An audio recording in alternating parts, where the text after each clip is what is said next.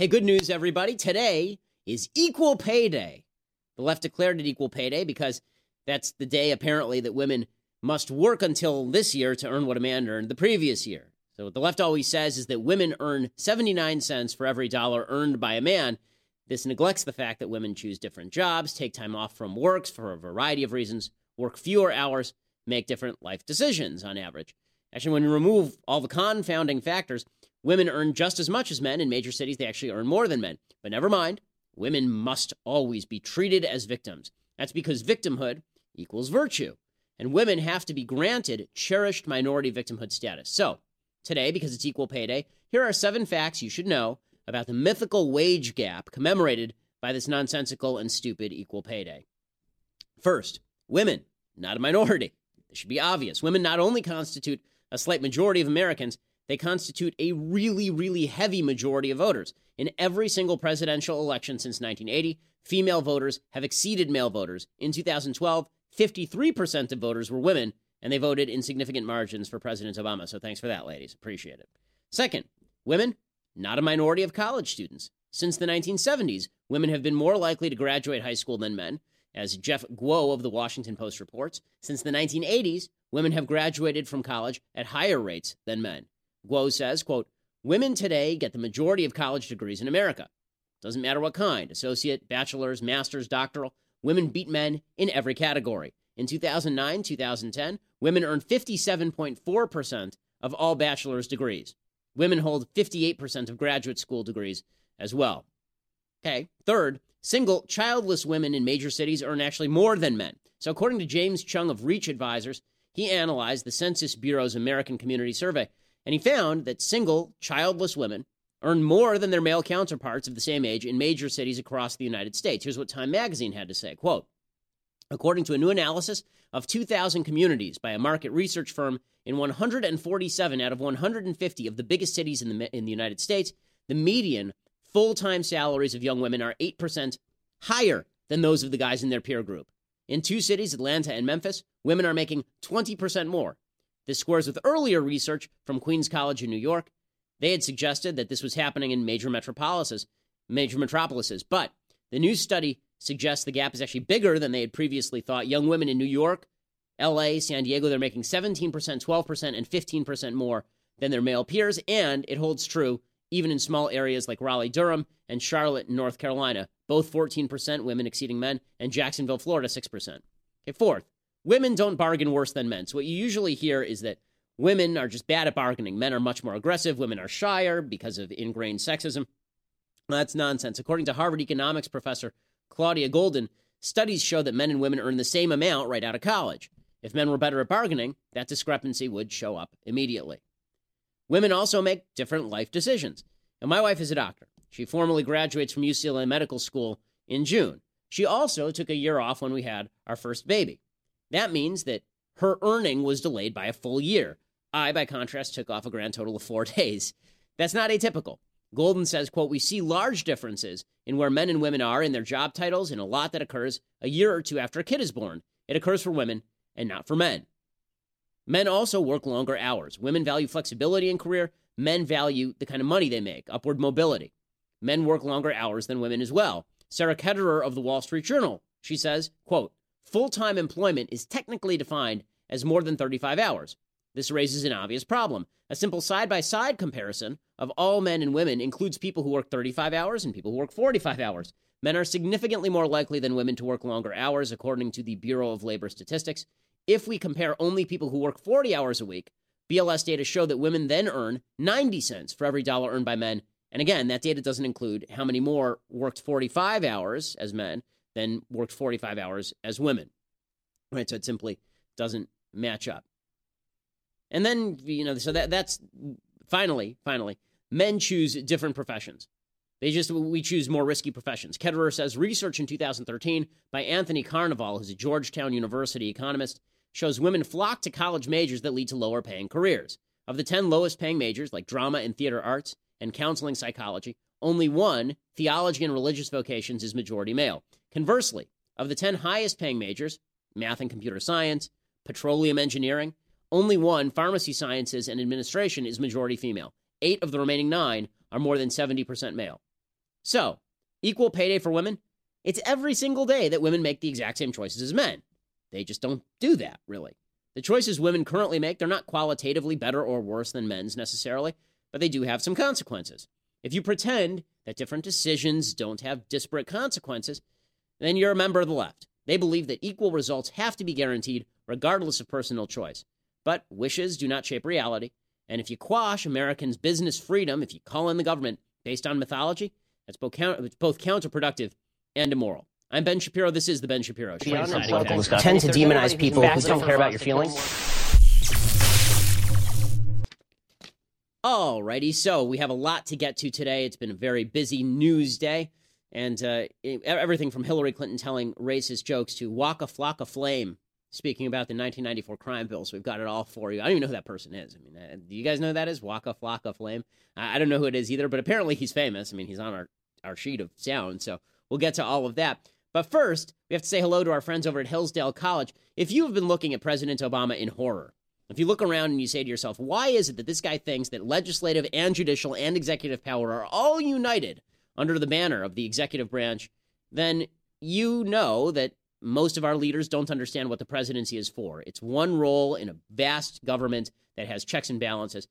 But if you don't know enough about that, if you really want to know how the government was supposed to work, what the presidency was supposed to do, why the president is not a king or a dictator, why electing Hillary Clinton is not electing your mom and Donald Trump is not your dad. If you need to know about that, Hillsdale College has a brand new course. The course is called Presidency and the Constitution. It's hillsdale.edu slash Ben. You get a, a, lesson free every week right in your inbox, and it's for free again. And Hillsdale is the best. I mean, they are the best at this. They, they educate you in ways no one else will. It's a great place to send your kid for college, but it's great for you too because they are they are dedicated to educating Americans beyond their college years. This is not how the framers designed it, and it's important to understand what the framers meant if you actually want to fight for the Constitution. So go to hillsdale.edu slash Ben. They have new courses coming out all the time, and this, this one promises to be really great. Presidency and the Constitution at hillsdale.edu slash Ben. Okay, so today I want to start by talking a little bit about the fact that the, the, the media are going to make sure that Hillary is the president of the United States. This is their, their open goal. Now, a lot of people say, well, Donald Trump will be great because Trump will slap the media. He will slap the media, but the, the media have not begun to open up on him. And the proof, the, the, the case in point of this, couple of examples today. So, Hillary and Bill de Blasio, the, the communist moron mayor of New York, they were on stage together in New York, and they were on stage with, I guess, the star of Hamilton, the musical, which is, last I checked, an all black musical about Alexander Hamilton and Aaron Burr, uh, which is, you know, fine, whatever. It's not historically correct, but okay. Um, but in any case, they, they have the guy on stage, and uh, and so Bill De Blasio and Hillary Clinton are doing a comedy bit.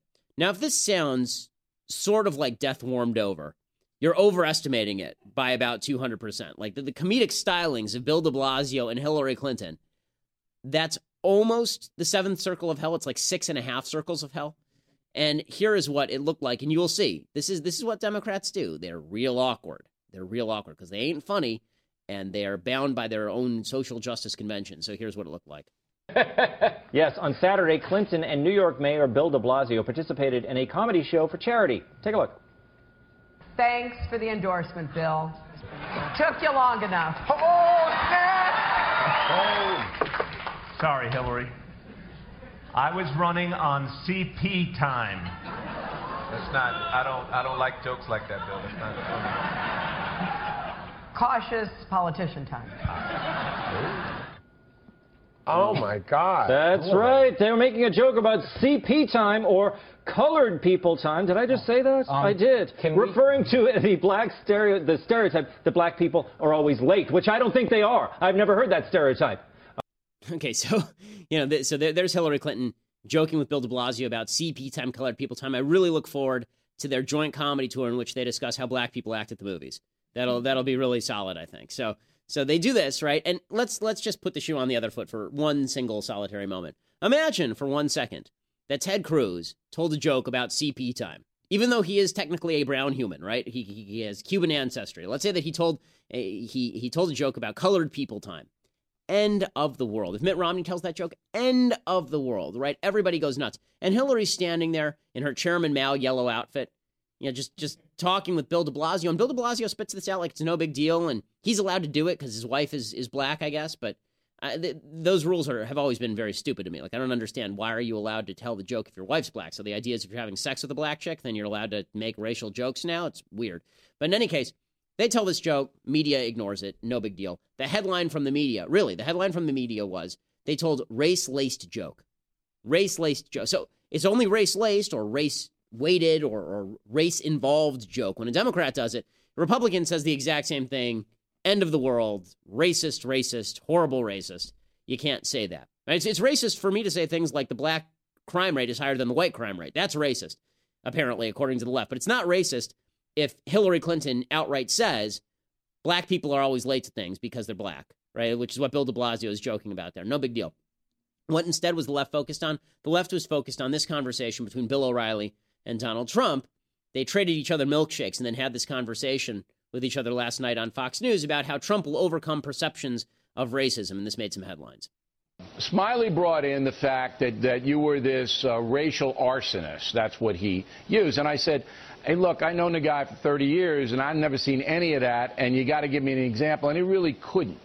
But that's the perception in the African American precincts, that you're, you're a racial guy, you don't like them. Is there a strategy that you have or your staff has to negate that? Well, I don't think it is the perception, actually, Bill. I have tremendous numbers of African Americans yeah, but the that polls work say, for me. Say I'm going to bring jobs back to you. the country. I don't think it's the perception at all. I just don't. I think we're going to do fantastic with African Americans well, what's your message and to with them, Hispanics. What's your, what's your message to African Americans? My message is I'm going to bring. Okay, so his message is that he's going to bring everything back. What Bill O'Reilly from here went on to talk about black people in the inner city having tattoos on their forehead and such. And he got in all sorts of hot water for doing that. Okay, but it's Bill O'Reilly, so why is that making more headlines than Hillary Clinton participating in openly racist jokes? Why is that why is that more of a headline? Like Bill O'Reilly's an opinion host. It doesn't it doesn't wash, but this is what the media are going to do. And another example of the double standard for the media is this. So I have put heavy scrutiny, and I think the media have, and rightly so, on the fact that Donald Trump has seemed to pander to the alt right and to a certain group of white nationalists, the David Duke types. And one of the things that he says when he's not pandering to the to the openly racist group is, is he says things that, that lead people to believe he's specifically trying to play to a blue collar white base, right? Dis, dis, dis, disenfranchised white voters in manufacturing areas that have gone dark uh, in in the Midwest and the mid and, and the Northeast, right? That's the, those are those are going to be his people. And people have criticized this. They said he's making racial appeals to those folks. I agree that identity politics is nasty. When when Donald Trump you know, plays the identity politics card with white voters, or at least he goes soft on the alt right, I don't like it. I don't like it. Hillary Clinton is way worse than Trump. Way worse than Trump. And uh, obviously, I've been very critical of Trump, so that's saying a lot. Hillary Clinton is significantly worse than Trump when it comes to the race baiting. So, yesterday we discussed at length the fact that Hillary Clinton has promoted all of these false ideas about how exactly race works in the United States, right? She threw her husband under the bus on his crime reform bill from the 1990s. She just threw him right under the bus. No big deal for her. She just acts like that's no big deal.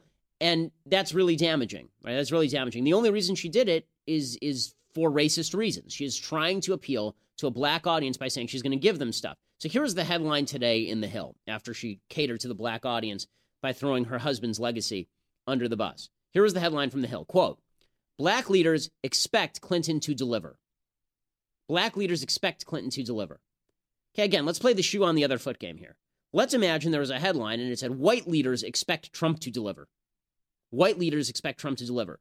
Wouldn't that set off just a few alarm bells? Wouldn't you think to yourself, well, wait a second, why is racial solidarity part of a presidential campaign? Well, why, why are races now campaigning for special help?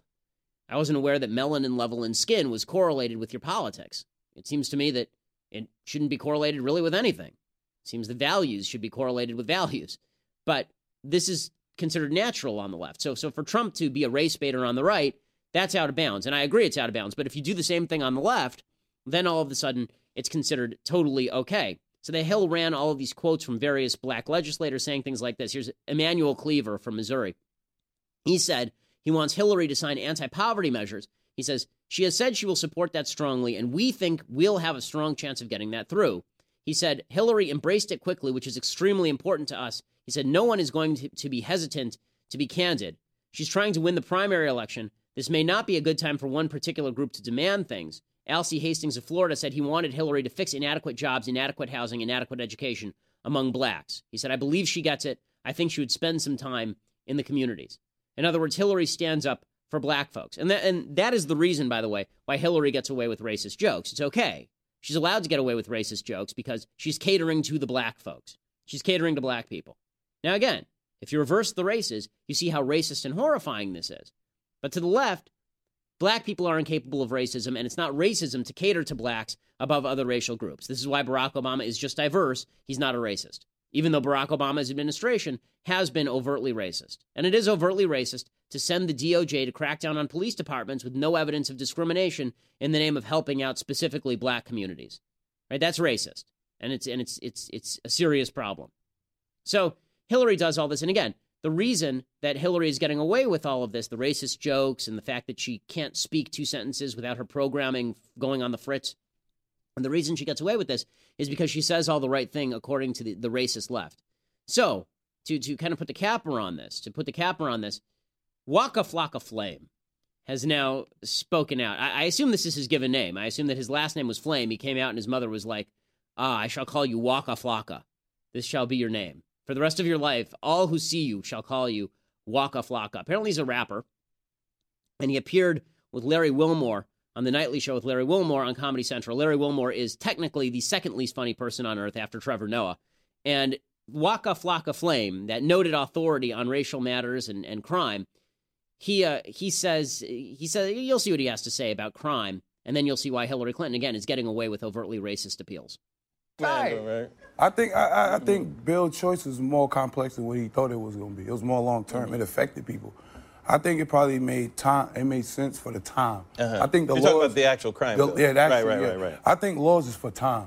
Mm-hmm. Now, is that law effective now? No. Mm-hmm. It hurts. We seen what happened through the years of time, but Yeah. it's way more complex than what Yeah. Bill thought. Technically, being real, I don't think Bill was looking at it that way. He was looking at, Right. I'm back down. I need to get these voted. I need to support these people. I need to help these people. Mm-hmm. But when the lady yelled Black Lives Matter, he should have he should have been an adult and not a madman.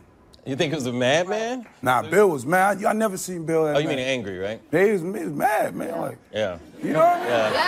Yeah. He got huffy. Mad. Okay, so Waka Flocka Flame obviously spe- he says that he says that Bills is Bills is time bound, right? Laws is time bound. Grammar apparently is is also time bound. But in any case, he you know there he is saying that what Bill did a long time ago, that's what he did a long time ago. Now Hillary's basically disassociating from Bill, so it's totally fine, right? As long as she keeps pandering to us, it is totally fine.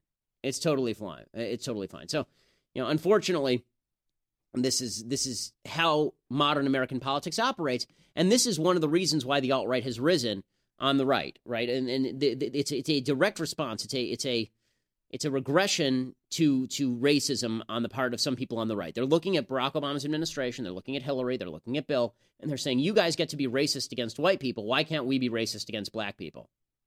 And the argument itself is flawed because the premise is that they get to be racist against white people. They don't. Right? We should be saying nobody gets to be racist against anybody.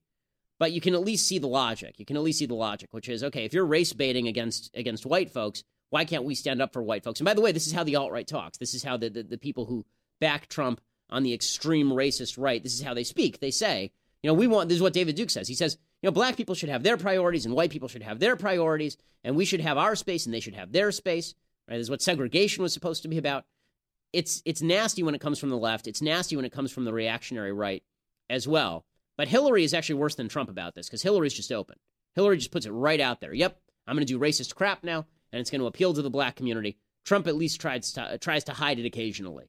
So Hillary's racism is actually worse than Trump's racism because the left's racism is actually more overt than than the racism of, of a lot of the folks on the on the far right in politics, like like Trump, who he's not really on the far right in any other respect, but he's a reactionary on this stuff. Okay. Meanwhile, more fallout in Colorado, serious fallout in Colorado.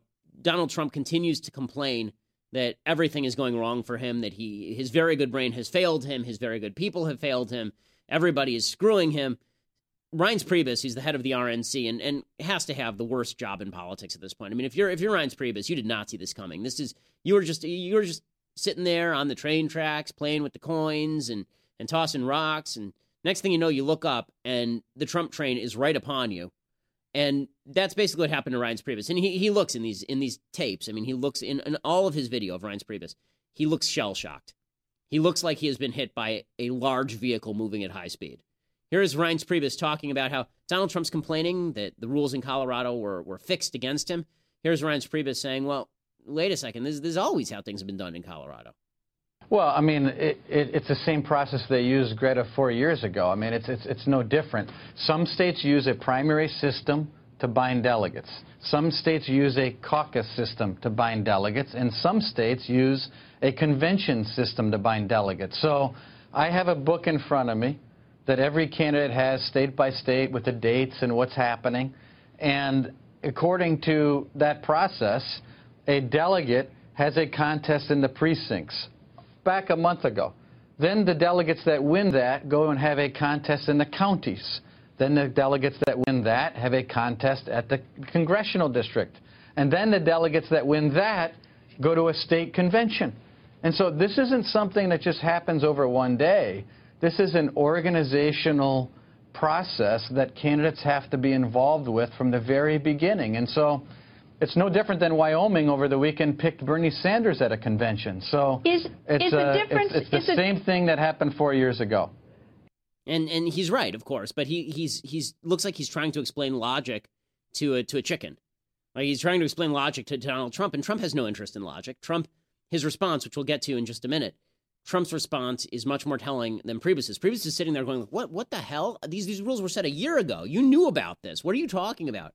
And Trump's sitting there going, "I don't care. What rules? What rules? When when have rules ever applied here? I mean, Trump is just Darth Vader in The Empire Strikes Back, and in this case, Reince Priebus is Lando Calrissian, and just, this this deal just keeps getting worse all the time.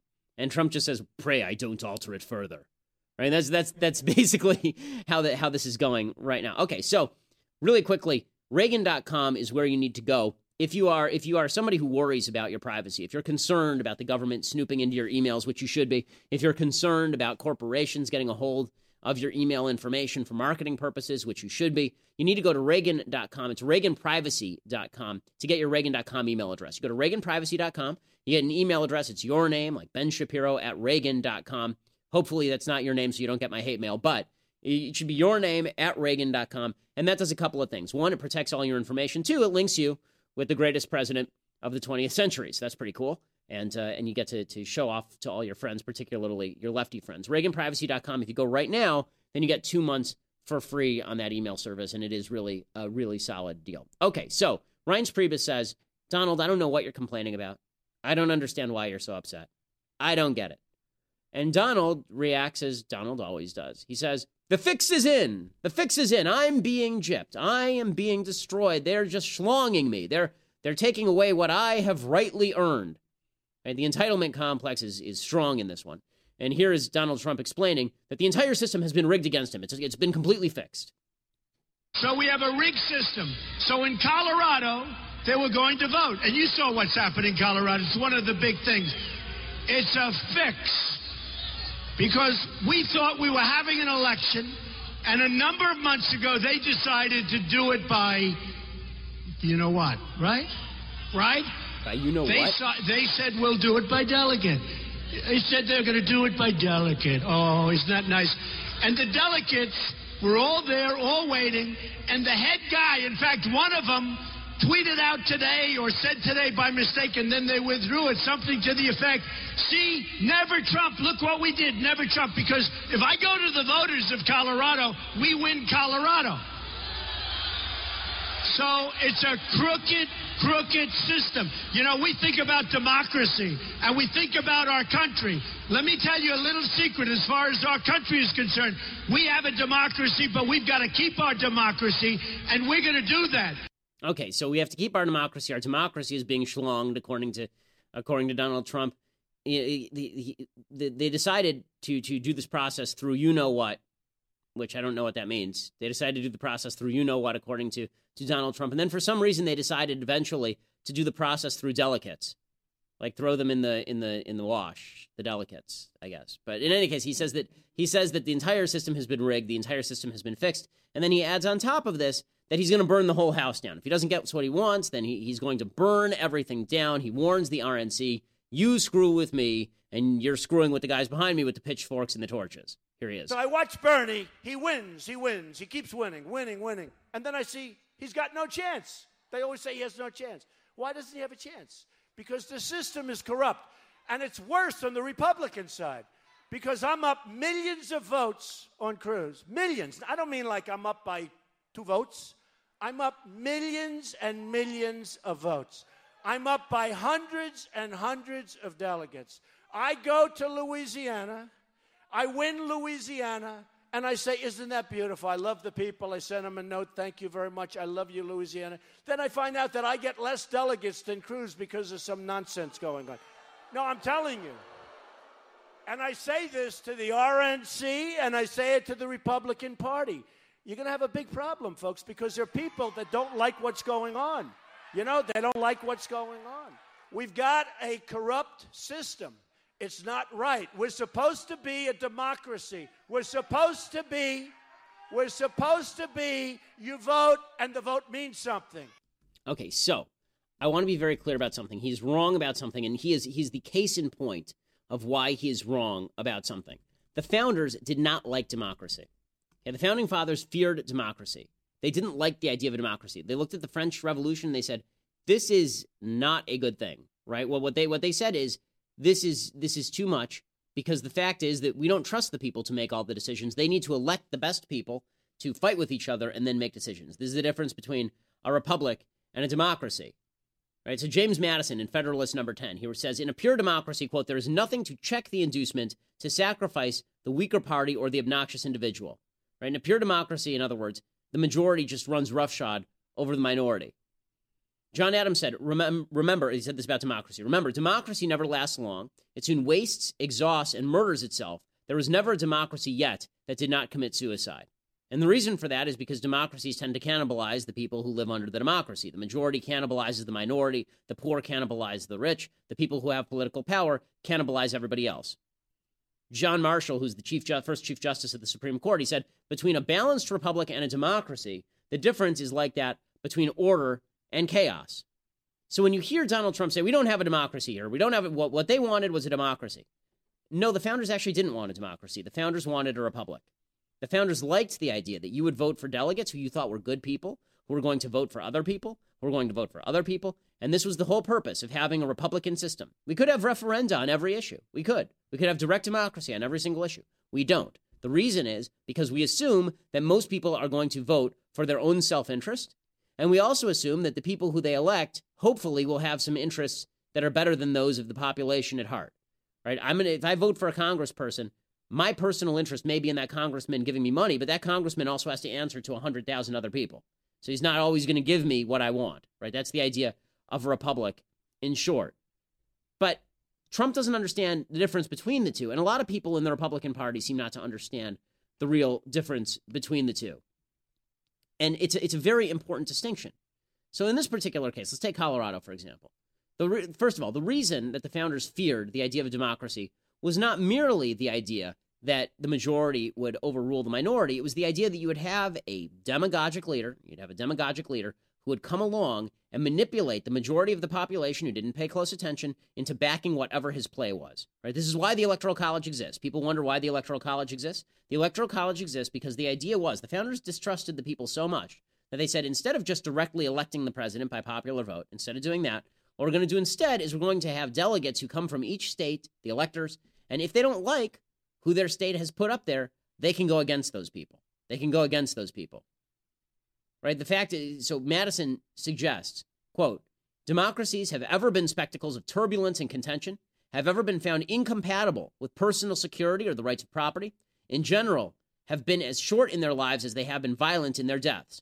A republic, by which I mean a government in which a scheme of representation takes place, opens a different prospect and promises to cure, promises the cure for which we are seeking. So the founders were very clear on this. Right? They were very clear on the idea that we would have checks and balances and we'd have a Republican system. And this is carried over to how delegates are selected. Now, the difference between this and what the Democrats do, the Democrats have a bunch of people who are selected not even by people who are elected, right? They have the R, the DNC, which is not really an elected body, and then they have the DNC select a bunch of higher echelon Democrats to be super delegates, and they just select them. Or they just pick them out of thin air. Colorado, delegates are elected. Those delegates elect more delegates, and those delegates finally send a delegation to the national convention to vote for somebody. There's nothing wrong with the idea of a republic, and Trump is railing against it. And the reason, again, that the founders feared the idea of direct democracy is because of people like Trump. They don't like the idea that you'd have a demagogue who stands up there and says the entire system is rigged. Come with me, the majority of you, and let's go burn down that guy's house. Right? Let's go out there and let's just burn that guy. The rules don't apply in a democracy. All that matters is popular appeal. And so the founders actually feared folks like Trump. They feared the kind of populist demagogues like Donald Trump. And so when you hear people say, your voice doesn't matter if you elect people, that's like saying, well, my voice doesn't matter because I elect a congressperson as opposed to voting directly on, on the matters that the congressperson votes upon. That's not true. That's not true. That's not how the founders designed the system. I think they were wise. I think they were wise to do that because pure democracy doesn't work. Whoever is the most popular at the time is able to run roughshod over everybody else by inflaming the passions of the population as opposed to the slow, deliberative process of a republic. And that's what the RNC has attempted to set up. That doesn't mean they do it perfectly, but it's better than it actually is better. And this is proof positive is, is this particular election cycle. It is. I think Trump is a demagogue. I think Trump is terrible for the party. I think he's terrible for conservatism. If there are delegates who get elected and they believe that, then they have the capacity to stand up and say no. Edmund Burke wrote this, and he said this is one of the difference between a republic and a democracy is that if the if the Republican figure thinks that the population is wrong, they're electing the man for his judgment, not just to be a carrier for their message. Right? He's not just a he's not just a vote in human form. He's a, he's a person who has biases and opinions and that's the person that you're electing. And that's the beauty of living in a republic as opposed to a democracy. We elect people to make independent decisions. We do, if we if we didn't do that, we might as well just vote on everything online. Okay, so meanwhile, I just want to point something out. Donald Trump is not the only candidate to me who's unpalatable on the Republican side. John Kasich is absolutely unpalatable to me on the Republican side. Oh God, no! Please God, not John Kasich. Yes, John Kasich. So John Kasich was asked over over the last couple of days. He was asked about the Supreme Court and same sex marriage and signing into law some of these Religious Freedom Restoration Acts. What those are designed to do is there are states all over the country where regulatory bodies have now decided that private people must be forced by the force of law. They must be forced under penalty of fine or jailing. They must be forced to serve same sex weddings, for example. They have to be forced into participation in sin. Here's my perspective on sin. Okay, I can think what you're doing is a sin. You don't have to care. Welcome to freedom. Also, you can think what I'm doing is a sin by not serving you. I don't have to care. Welcome to freedom. Right? The nature of freedom is you don't have to like what I'm doing. I don't have to like what you're doing. If I don't owe you a duty, and I don't, then you have no business telling me what to do. Right? That's the, that's the basic perspective of freedom. John Kasich feels differently. What drives me nuts about John Kasich is that he is a tyrant in the guise of a, of a guy who's just apathetic. I just don't care. Watch what he says here. And what you'll notice is that he conflates government tyranny with well, people really shouldn't care. It's just apathy. Well, everybody should leave each other alone. Also, the government should force things. He holds these two positions simultaneously. Here's Kasich. I'm a, I'm a traditional marriage guy. Okay, I believe a man and a woman. But I went home one day. I said, Sweetie, we've been invited to a gay wedding. This was after the court. I said, What do you think? She said, Well, I'm going. I don't know if you are or not. And we went. And look, here's the thing we may disagree with something about people's lifestyles and all those kinds of things. We may disagree. But you know what? Let's try to understand each other a little bit. What are we going to do? Write a law? I, I, read about this thing they did in Mississippi where apparently you can deny somebody service because they're gay. What the hell are we doing in this country? I mean, look, I, I may not appreciate a certain lifestyle or even approve of it, but I can I, that doesn't mean I got to go write a law and try to figure out how to have another wedge issue, because one of the things that's happening on this issue itself is that there are politicians that are using it to get publicity, which ultimately guides us. We had a Supreme Court ruling, and you know what? Let's move on. Let's move on from where we are. It gets to be a tricky thing about how much you involve somebody against some deeply held belief. But most of the time, I think we can accommodate one another, don't you? I think, sweetie, we can accommodate one another even when we can have some profound differences. Okay, we can accommodate one another except when I'm using the power of government to cram down on you a violation of your religion. Right? So he's, he's couching this as just be a nice guy. Just be a nice guy. That's not the issue. Okay, the government doesn't get to force you to be John Kasich's definition of a nice guy. He doesn't have the right to do that. I don't care what John Kasich thinks. Why in the world would I care what this man, who, as Ace of Spades put it, looks like his face went through the wash twice in my pocket? Why does he get to say that the government gets to cram down what a nice guy looks like? Why, do, why am I supposed to care? Why, why does he get to bring a gun to the party? You know, it's not his job to determine that I'm being mean. What the hell are we doing here? I don't care what you say, John Kasich. As a religious person, I care significantly more about what I believe God says. And that's my business. It's my business. But he couches this in the form of, I'm just trying to be a nice guy. You're not being a nice guy if you're forcing, if concessions are only coming from one side, right? If I have to tolerate, not only tolerate, cater to your behavior, why don't you ever have to tolerate mine? Why don't you ever have to tolerate mine? Right? So, so, the, the, so the rule now is that I have to serve the same sex wedding, but you don't have to observe my definition of sin, which is that you shouldn't participate in homosexual sex, right? You don't have to. So, so that's only one side. I think that both sides should be equal in this respect, okay? You don't have to care about my definition of sin. I don't have to care about your definition of not being a nice guy, John Kasich. And John Kasich, he's militantly, I'm a nice guy. Anybody who's militantly, I'm a nice guy, is actually a jerk. Anybody who spends their life going around telling you what a nice person they are is a jackass. Like, you've never met a person who goes around telling you what a nice person they are who turns out to be a nice person.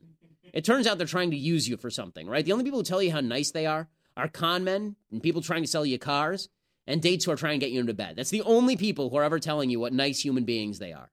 Because normally you just sort of let that come out in your behavior. But John Kasich is militant in how nice he is. He's so nice that he's going to force you to be nice. It's really despicable. By the way, what he says there, the Supreme Court decided, let's move on. They also decided Roe v. Wade. Right? Does that mean we just move on on abortion? They also decided at one point that black people weren't people in Dred Scott. Should we have just moved on? The Supreme Court decided. They said in Plessy versus Ferguson that, that segregation was totally fine under the Constitution. Should we have just moved on from that? They said in Skinner versus Oklahoma that states could sterilize the mentally ill, sterilize the mentally disabled, right? Sterilize them. Should we have just moved on from that? Was that, was that fine? They said that the, the, the federal government could imprison people without evidence of guilt, right? In Korematsu.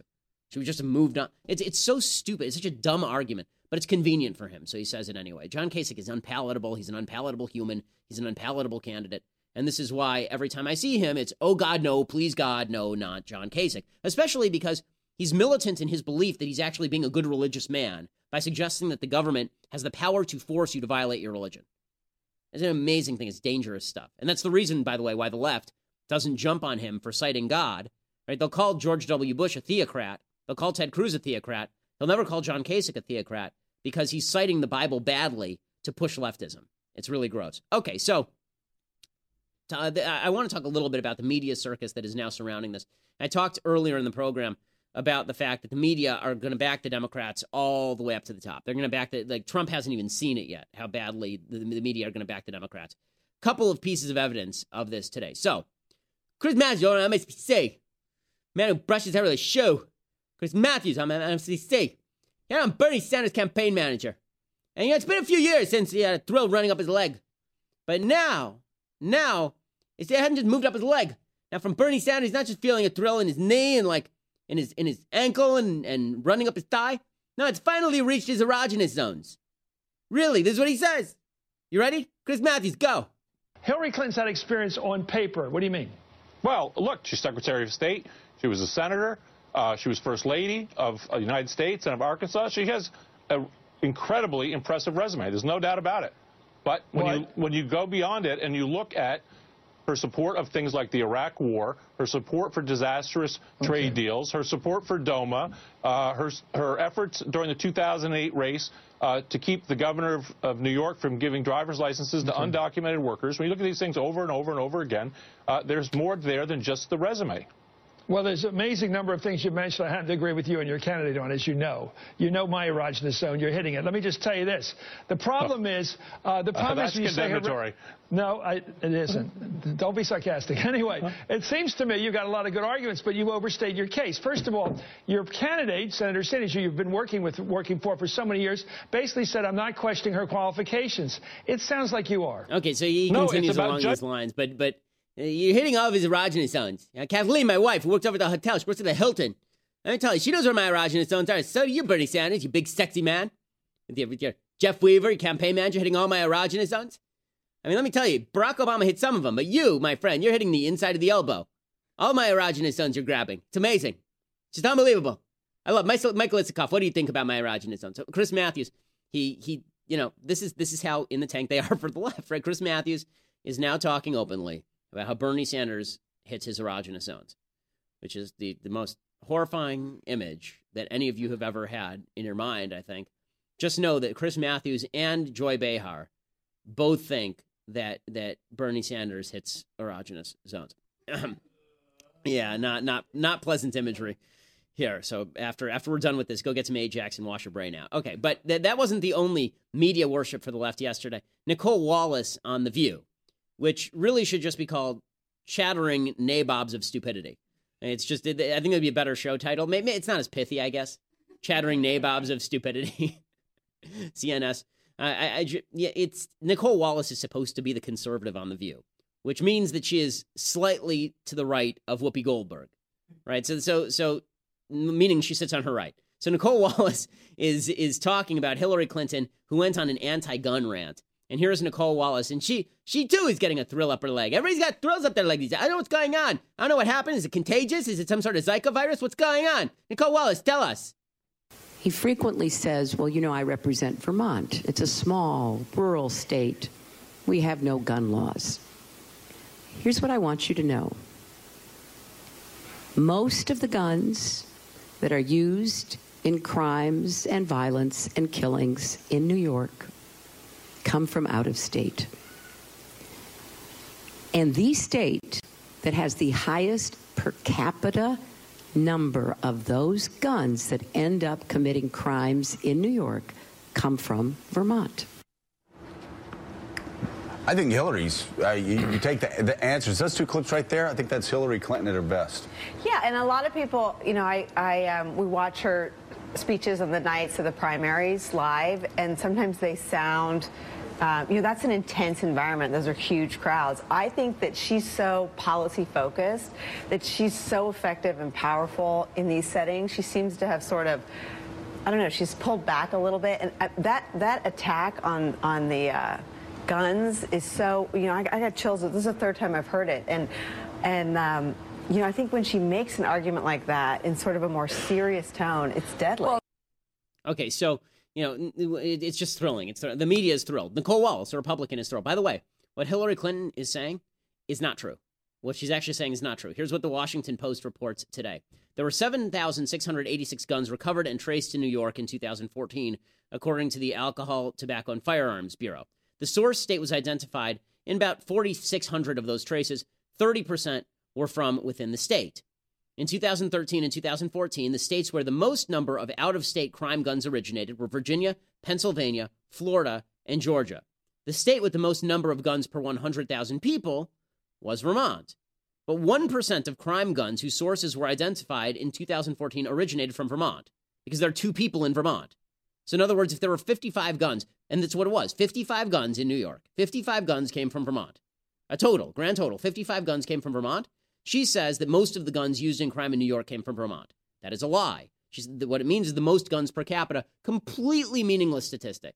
Because again, 55 guns coming from like eight people in Vermont, it's going to be per capita high, but that, that doesn't solve for the problem that you had 8,000 guns seized in New York and 55 of them came from Vermont. So she's lying, but it thrills Nicolle Wallace anyway. It's a thrill that, uh, if you're not feeling the thrill for Hillary, I mean, first of all, the number of members of the media who have felt a thrill for Hillary their combined thrill is significantly higher than any thrill Bill ever felt for Hillary. I mean, way higher than any of that. But it doesn't matter. The media are really, really in the tank for Hillary. And I'm pointing this out for Sanders, for Hillary. I'm pointing this out because all you folks who think that Trump is just going to go out there and fight the media to a standstill, they have not opened up their guns yet. They have not done a single thing. Meanwhile, Trump's own surrogates are making a, a botch of things. Ben Carson, who should have disappeared from the national stage uh, about the time of Iowa, he's still hanging around and he is legitimately has become legitimately the worst campaign surrogate in human history. So Ben Carson, he's hanging around and he's going to tell you how honorable he thinks Donald Trump is, really. But then he says this, and it gets kind a little bit a little bit awkward. In terms of who can potentially win, I think that would be Donald Trump. Is that what and drives you? Look at the consequences. Yeah. Yeah. Well, look at the consequences of us not winning.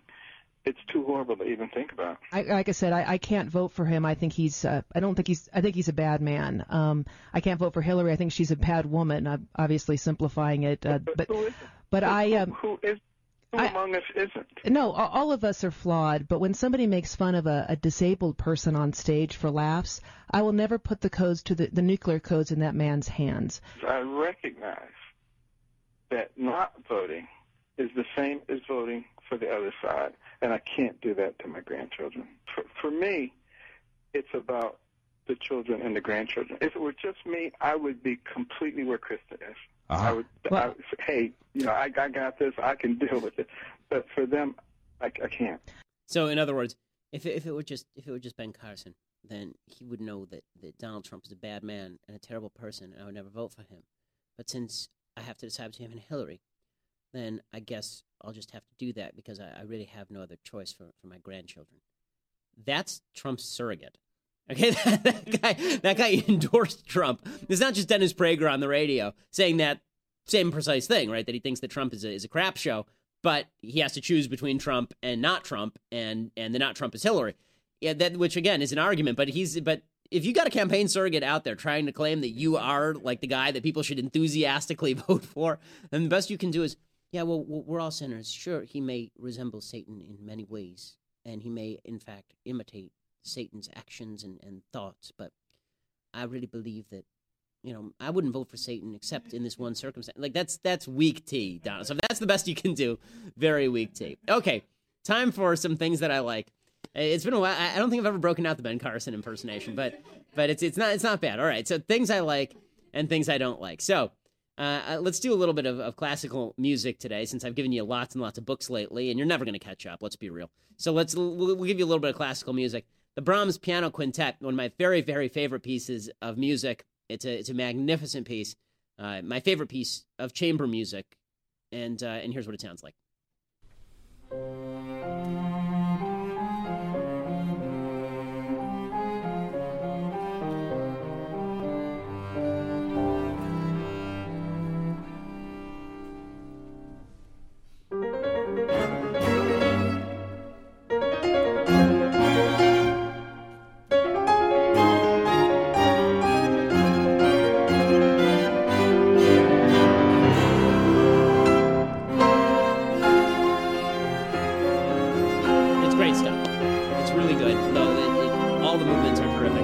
So uh, check that out if you if you enjoy chamber music, and if you don't, then make yourself intelligent and then enjoy chamber music. So that's that's my recommendation uh, for the day. By the way, I have to say I am very excited. I just got um, at a there's an estate sale. Not excited the person died, but I am excited the person sold the piano. Uh, I just got a grand piano for my house, which is which is pretty cool. So that's exciting, which is great because my dad plays piano, I play violin. We haven't had a chance to practice together for probably a couple of years. So he's going to start coming over and we'll start practicing together because, as I've said before on the program, we're having a boy in in just a few weeks. My wife and I are having a boy with the help of God in just a few weeks, and with the help of the doctors. Uh, and uh, and one of the things that we've been doing since literally I was a baby, when we had my circumcision ceremony, my brit milah, when I was eight days old, my dad and one of his friends played the first movement of the Brahms violin sonata in D major. When I was bar mitzvah, my dad and I played the first movement of the Brahms violin sonata in D major. When I was married, we played the Brahms violin sonata first movement in D major. And at my son's brit milah, we're going to do that. So we have to we have to you know, get that in shape a little bit. I'm I, I haven't practiced in a while, so a little bit rusty. Okay, other things that I like. So from the sublime to the ridiculous. Uh, Steve Kornacki is a host on MSNBC, and every so often you see people who really don't know how the green screen works. And that's basically what happens here.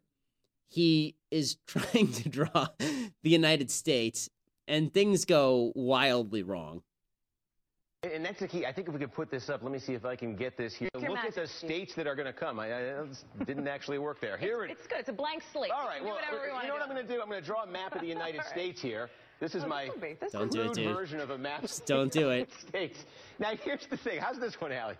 This is a No. little, little homemade. So we got we got New York coming up next, but it, that's my version of New York. Sure, that's not at all what New York looks like. Big states though to close out this process. You got New Jersey. That's on the last day. Winner take you got Indiana in early May. You got California at the end of it. So you got I think you got three big states coming up here. And if you want to talk about who has the, the sort of the, It's, the uh, moral authority to make the argument, I have the momentum at the end of this. The convention. Who, There's one folks. If you're not candidate can win subscribing, you're really missing out. Or maybe you're maybe you're the big Pick it up winner today if you didn't pick it up subscribe. And then pick up. I wrote 172. We, we want to talk about that number because that is another Uh, really important okay, figure, right? A big we can just stop it right here. Some people should not draw on whiteboards. This is just um, it, it. It went wildly wrong in there. And folks, if you subscribe, then you're probably laughing right now. If you don't subscribe, you don't know why people are laughing. That's why you should subscribe. That's all I'll say about that. So his picture of the United States did not end up looking like the United States. Let's just say that. Okay, time for some things that uh, some things that. Oh, actually, one more thing that I like. So so Jimmy Kimmel did this uh, new spoof of Captain America: Civil War, except it stars Donald Trump and Bernie Sanders, and here's what it looked like. This summer, an all American idealist faces off against a diabolical billionaire. The American dream is an American nightmare. The American dream is dead. Big money buys the elections. I'm really rich. I'll show you that in a second. Our campaign does not have a super PAC. I'm in for about $35 million right now. Can I finish, please? Excuse me. Excuse me, I'm talking. Bing, bing, bong, bong, bing, bing, bing.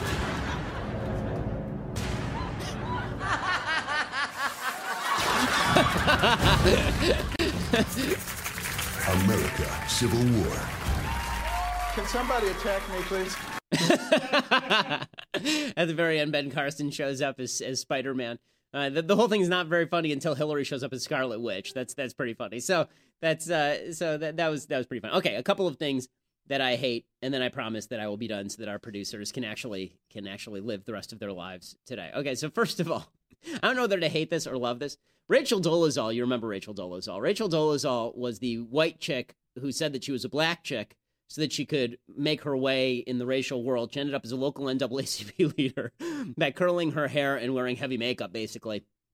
And she was an artist. I think she went to Howard University. Uh, and there decided that she was indeed black. She says she identifies as black, even though both her parents are white and she grew up in a white household. And I just have one question, same question I've had since the very beginning. Why is Rachel Dolezal so terrible, but Caitlyn Jenner is so grand? Why is it that Rachel Dolezal says she's black and Caitlyn Jenner says that he's a woman? There's significantly more biology to prove that Caitlyn Jenner is a is a man than to prove that Rachel Dolezal is white. Like really, there's a there's a lot more because presumably you go back far enough, everybody comes from Africa. Our, our common ancestor was in Africa, so uh, our mitochondrial DNA would suggest that there's more African in Rachel Dolezal than there is female in in Caitlyn Jenner. But you know, she she's now writing a book. That's why she's back in the news. So she's writing a book. I, I assume it can. I don't know if it has a title yet. Did she did she give it a title? There's no title yet. It must be something called Black Like Me, maybe. I don't know. It's I, it's maybe she'll she'll have the forward written by Robert Downey Jr. from Tropic Thunder. It really could it, it could be it could be anything. So that's that's very exciting. Uh, in other bad news today, Sarah Palin is going to do a debate with Bill Nye on climate change. This makes me want to put my face through a cheese grater. First of all, Bill Nye debating anybody is like eh. And then you add on top of that Sarah Palin, and she's going to be debating science. Sarah Palin is going to be. We cannot do better than Sarah Palin. Like that was the best shot. Okay, we got to debate this guy Bill Nye, right? He's a, he's not not a great scientist, but at least knows something about science. Who do we got? Who do we got on our slate here? Well, you know, we got on our slate. You know, there's there's like some there's Roy Spencer, who's like a uh, physicist down at University of Alabama. We got that guy. We could talk to him. Got a couple of people from from the from the Bush White House who are actually scientists who work on this sort of issue. We got people from the Heartland Institute we could talk to. No, let's get the, let's get Sarah Palin. Let's get her. Let's do that. Let's get Sarah Palin, who's busy literally doing freestyle rap during her speeches for Donald Trump. Let's do that. I can't imagine how this will go wrong in any way. And this, of course, is part and parcel of the left's goal, which is to turn all of us into idiots, right? To, to, to make us all look stupid. That's the that's the goal here, which is why they asked Palin in the first place. And Palin should have known better than this. But th- this is all to make us look dumb. And the reason they want to make us look dumb is because now there's a new drive on to actually to actually try and fire people or prosecute people who are climate change, what they call climate change deniers. So, according to the Daily Signal today, a federal science agency is seriously interested in reviewing tens of millions in taxpayer funded grants awarded to a university professor who wants President Obama to prosecute those who don't share the administration's view that mankind is changing the world's climate. So that apparently there's a there's a guy named Jagadish Shukla, and he manages federal grant money. And Shukla has uh, has apparently been working closely with college professors who want to prosecute various various climate change deniers, which is which is pretty amazing. So th- this is this is the new thing. He was double dipping in state funds in violation of, of university policy, but the bottom line is that there's there's there's a new attempt to crack down on climate change deniers and and suggest that, that they must be prosecuted by the federal government. There's an article today uh, along those lines. And the U.S. Attorney General had said this actually. That they've, they've the U.S. Attorney General, the Department of Justice, had said that people might be prosecuted. Attorney General Loretta Lynch said this back in March. She said the matter has been discussed. We have received information about it and have referred it to the FBI to consider whether or not it meets the criteria for which we would take action on it. Why would you prosecute people who don't believe in man made climate change? Because they say that it's just like when the tobacco industry put out false advertising about how tobacco was healthy. So you could prosecute the tobacco industry for misleading. Except that nobody is dying from climate change, folks. It ain't happening. Nobody is smoking the smog. Okay, nobody's going out there and breathing real deep and now you're dead. Okay, it turns out that that oxygen in the air, you still need it to survive. So that's pretty crazy. Okay, final thing that I hate for today. I know, I know. Don't worry. We're finishing up. Julianne Moore is uh, Julianne Moore is an actress, and uh, she's not been in a lot of good movies lately. I, I, used to really think that Julianne Moore is a good actress, but now she's gone full lefty route, which means she only acts in films where she is basically a feminist or a lesbian or both. Right? Those are those are the films that Julianne Moore does now. Well, now she's writing letters for for Lena Dunham's Lenny, which is the name of Lena Dunham's Lena, Lena Dunham's self-titled newsletter. And her, her latest column there is about when gun control got personal for me, Julianne Moore, when it got personal for her. So she talks about how in December 2012, she had her 10 year old daughter with her on a movie set, and she had started her winter break, and she heard about Sandy Hook.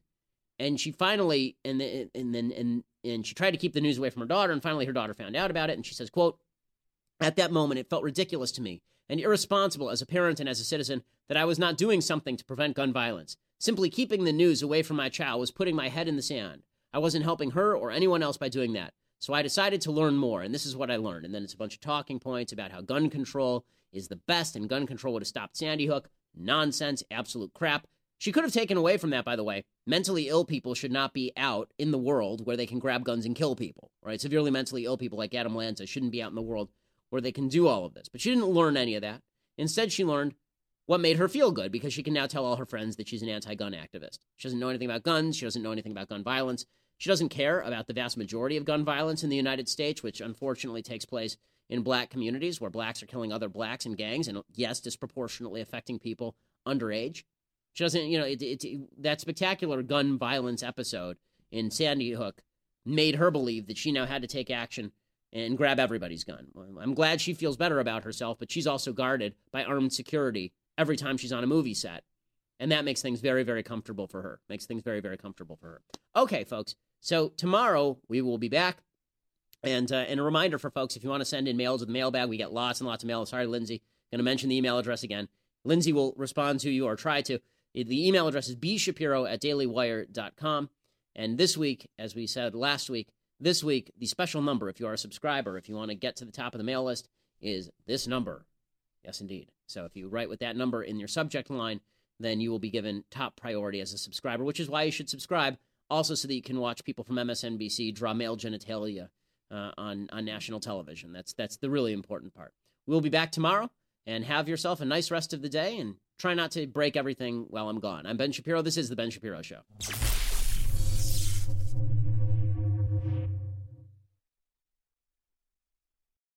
We'll get to more on this in just one second. First, Pure Talk believes in American values, and that free should mean, you know, like free. So when you switch to Pure Talk today, you'll get a free Samsung 5G smartphone. There's no four line requirement, no activation fee, just a free Samsung that's built to last with a rugged screen, quick charging battery, and top tier data security. Qualifying plans start at just 35 bucks a month for unlimited talk, text, 15 gigs of data, and a mobile hotspot. Pure Talk gives you phenomenal coverage on America's most dependable 5G network. It's the same coverage you know and love, but for half the price of the other guys. The average family saves almost $1,000 a year. So, I challenge you to choose a company that actually doesn't hate your guts and shares your values. Let Pure Talk's expert U.S. customer service team help you make the switch today. Go to puretalk.com slash Shapiro to claim your eligibility for your free brand new Samsung 5G smartphone and start saving on wireless today. Again, go to puretalk.com slash Shapiro to switch to my cell phone company. I've been using them for years. They're fantastic. You'll love them as well. Go to puretalk.com slash Shapiro and claim your eligibility on that free brand new Samsung 5G smartphone. Start saving.